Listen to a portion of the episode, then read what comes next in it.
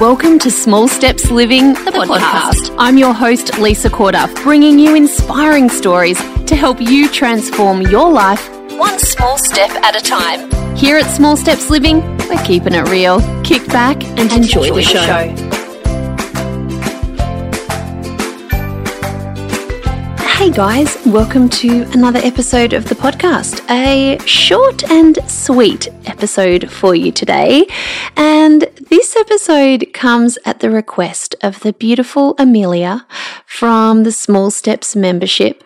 I, I passed a comment on to her a little while ago and I've, I've shared it a few times since. And she said, You really need to share this with more people, Lisa. So here I am sharing it on the potty.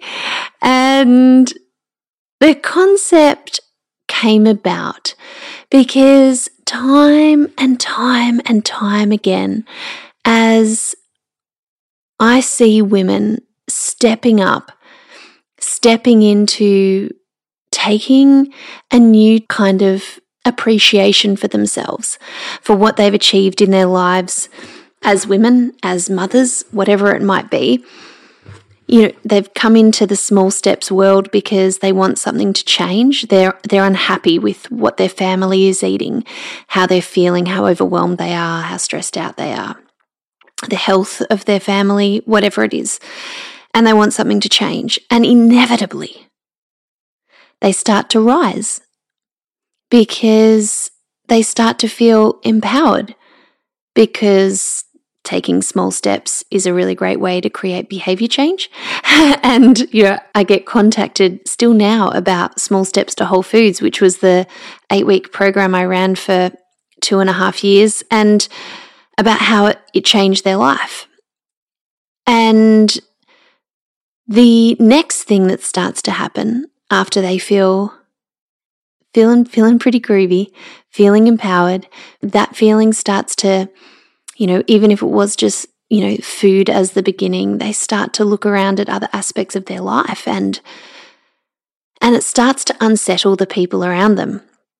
It's unsettling for people who are stuck to be around people who are moving in a new direction, who are feeling a bit more inspired, who are feeling like they can start to see where the stuckness is coming from and sometimes it's our relationships with the people around us. And I was given this advice, I don't know, two years ago, maybe, when I felt like me uh,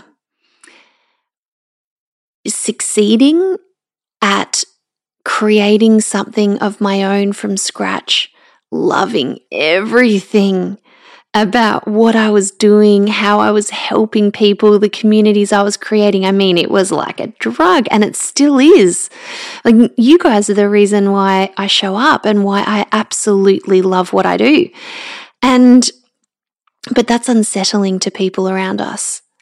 People who aren't super happy in the job that they're doing or you know the career that they've found themselves in or whether they're a a stay at home mom and you're a working mom, or opposite.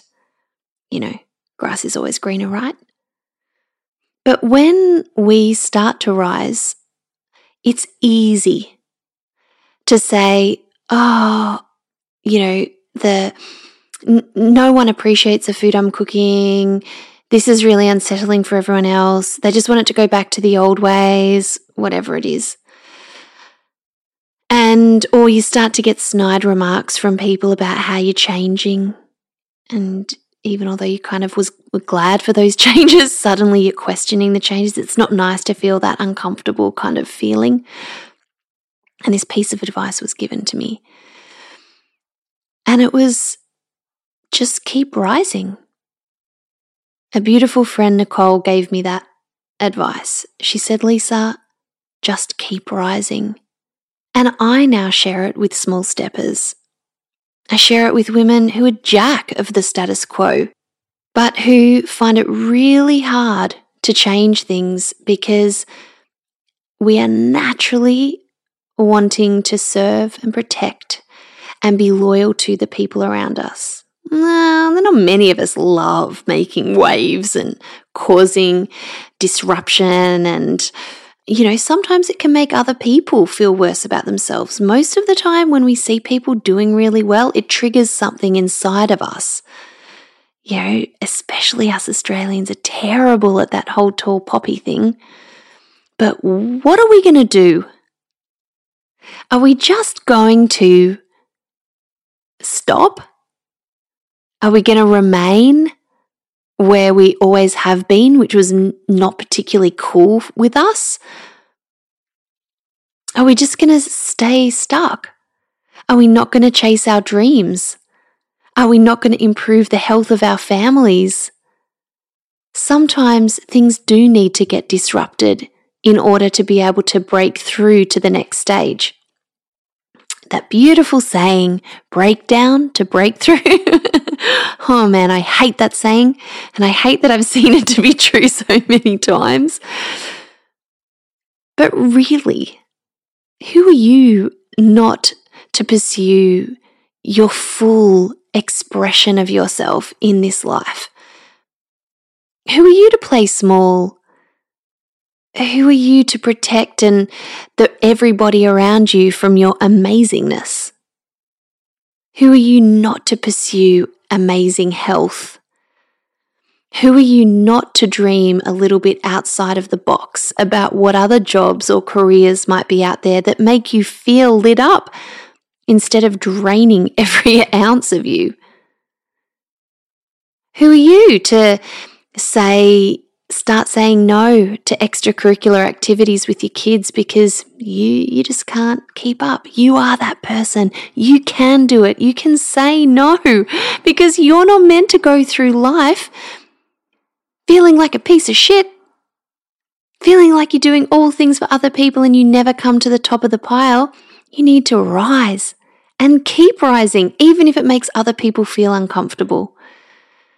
Because I bet if you have kids, you look at your kids and you just want them to be their fullest selves, to have the most adventures, to feel amazing because you breathed life into them, you created them. So let's do this thing called life. I bet your parents think the same way about you. You know, we're here not for very long. And we can create an exceptional life if we give ourselves permission for things to get a little bit uncomfortable. And if we give ourselves to permission to just keep rising. I believe you can. I believe it's your duty. And Amelia, I hope I did this saying justice in the podcast and that I've communicated exactly what you wanted me to.